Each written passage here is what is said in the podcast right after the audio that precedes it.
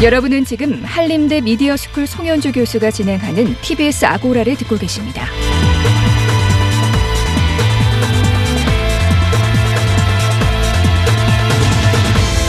이슈의 논점과 사실관계를 짚어보는 두 번째 광장 시간입니다.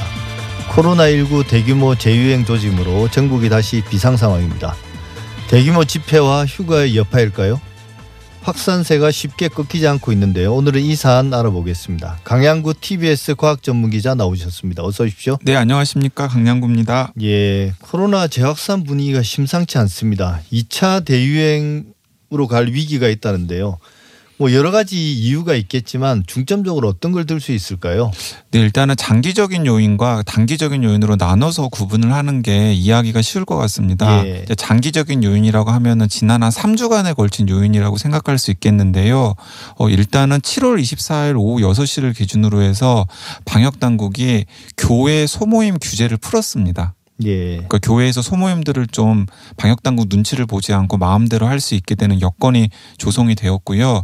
그리고 8월 초 즈음부터 또 방역 당국이 어 코로나 19를 우리가 어느 정도는 통제하고 있다라고 하는 방심의 신호를 여러 번 보냈어요. 예. 이제 그게 이제 한 축에 있고 또 다른 축에서는 같은 시기에 이제 장마가 계속되지 않았습니까? 예. 장마가 계속되면은 많은 분들이 어, 밀폐된 실내에서 밀접 접촉을 하고 또 경우에 따라서는 밀집 환경을 조성할 가능성이 굉장히 높아집니다.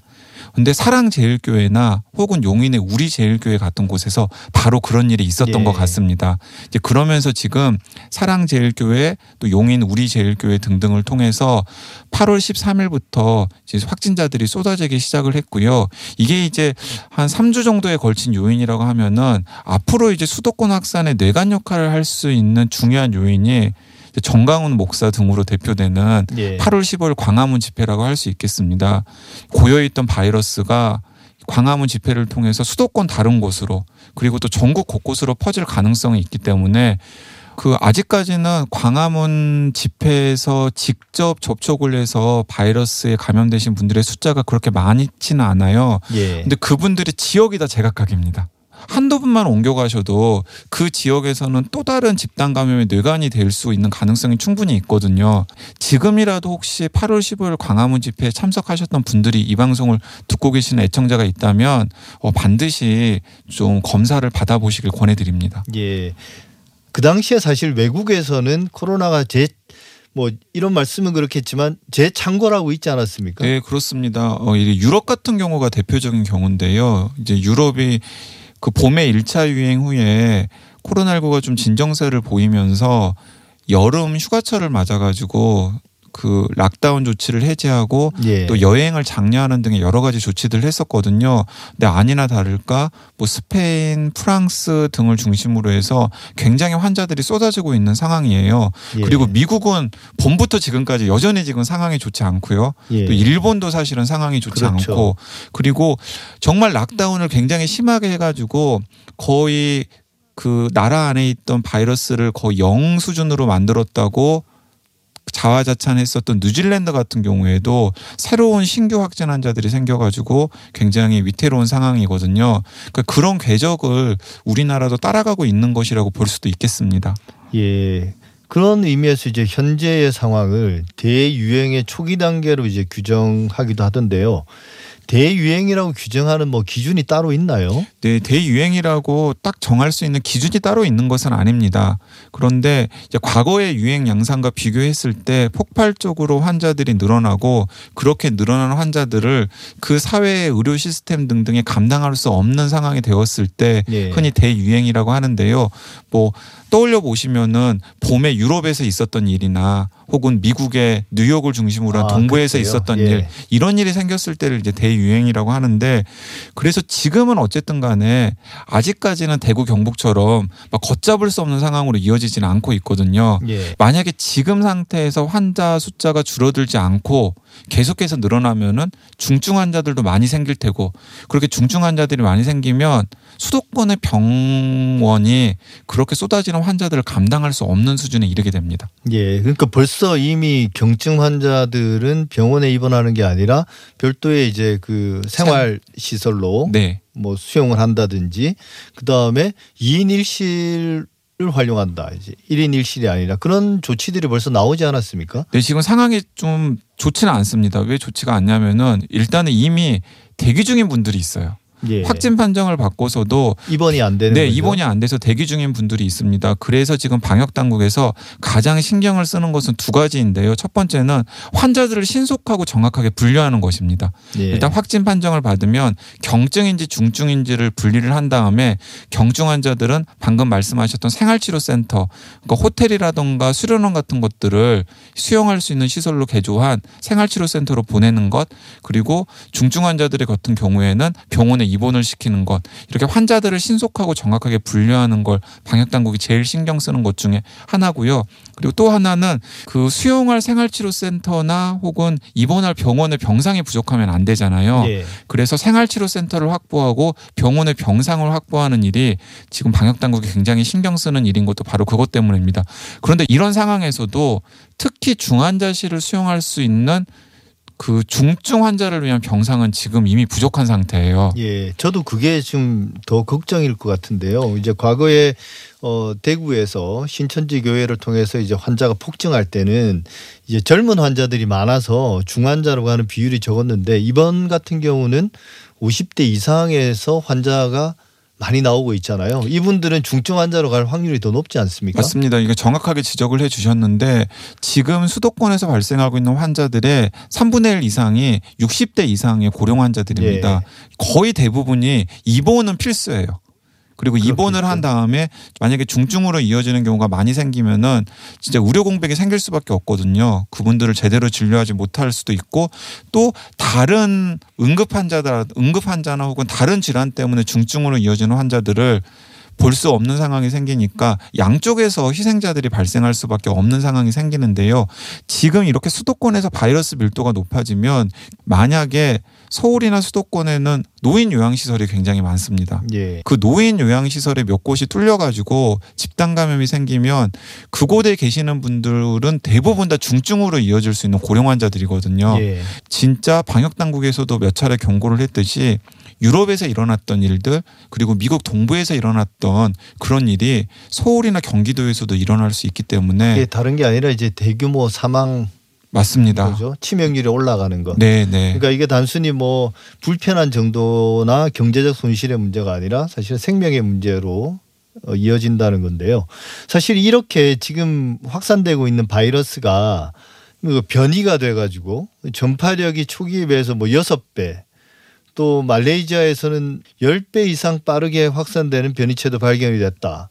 이런 이야기가 나오거든요. 네, 그렇습니다. 어, 일단은 그 지금 수도권에서 확산하고 있는 바이러스의 유형은 5월 초에 이태원 집단 감염부터 시작된 바이러스 유형이 계속해서 잡히지 않고 확산을 하고 있는 것인데요. 예. 그게 이제 흔히 과학자들이 GH 유형이라고 예, 예. 규정을 하고 있습니다. 그런데 기존에 유행했던 바이러스 변이 유형과 다른 점은 전파가 상대적으로도 용이한 것으로 과학자들이 추정하고 있습니다. 예. 근데 이게 명확하게 과학적으로 확증된 것은 아니에요. 그런데 기존에 신천지에서 유행했던 바이러스와 비교했을 때 지금 바이러스가 확실히 유형이 다르고 그 유형이 다른 것의 특징은 어, 전파 속도가 좀 더 빠른 것 같다입니다. 하지만 다행스러운 것은 치명률이나 혹은 바이러스 백신이나 치료제를 개발하는 데는 그다지 영향을 크게 주지는 않는 것 같습니다. 근데 앞서 말씀하신 것처럼 치료제와 백신 개발에 영향을 미치지 않는다. 다행스럽게도. 네, 다행스럽게도 그 말은 이제 이게 완전히 새로운 백신이나 치료제를 준비해야 되는 건 아니다라는 네, 말씀이시잖아요. 굉장히 다행스럽게도요. 예, 근데 현재 우리나라의 치료제와 백신 개발 상황은 어떻습니까? 네, 현재 우리나라는 지금 그 임상 시험 단계에 들어간 백신이 두 개가 있고요. 그리고 예. 개발 중인 백신이 한 개가 있습니다. 그래서 내년이 되면은 한 세 개 정도의 백신이 경쟁을 할 정도의 상황이 되는데요.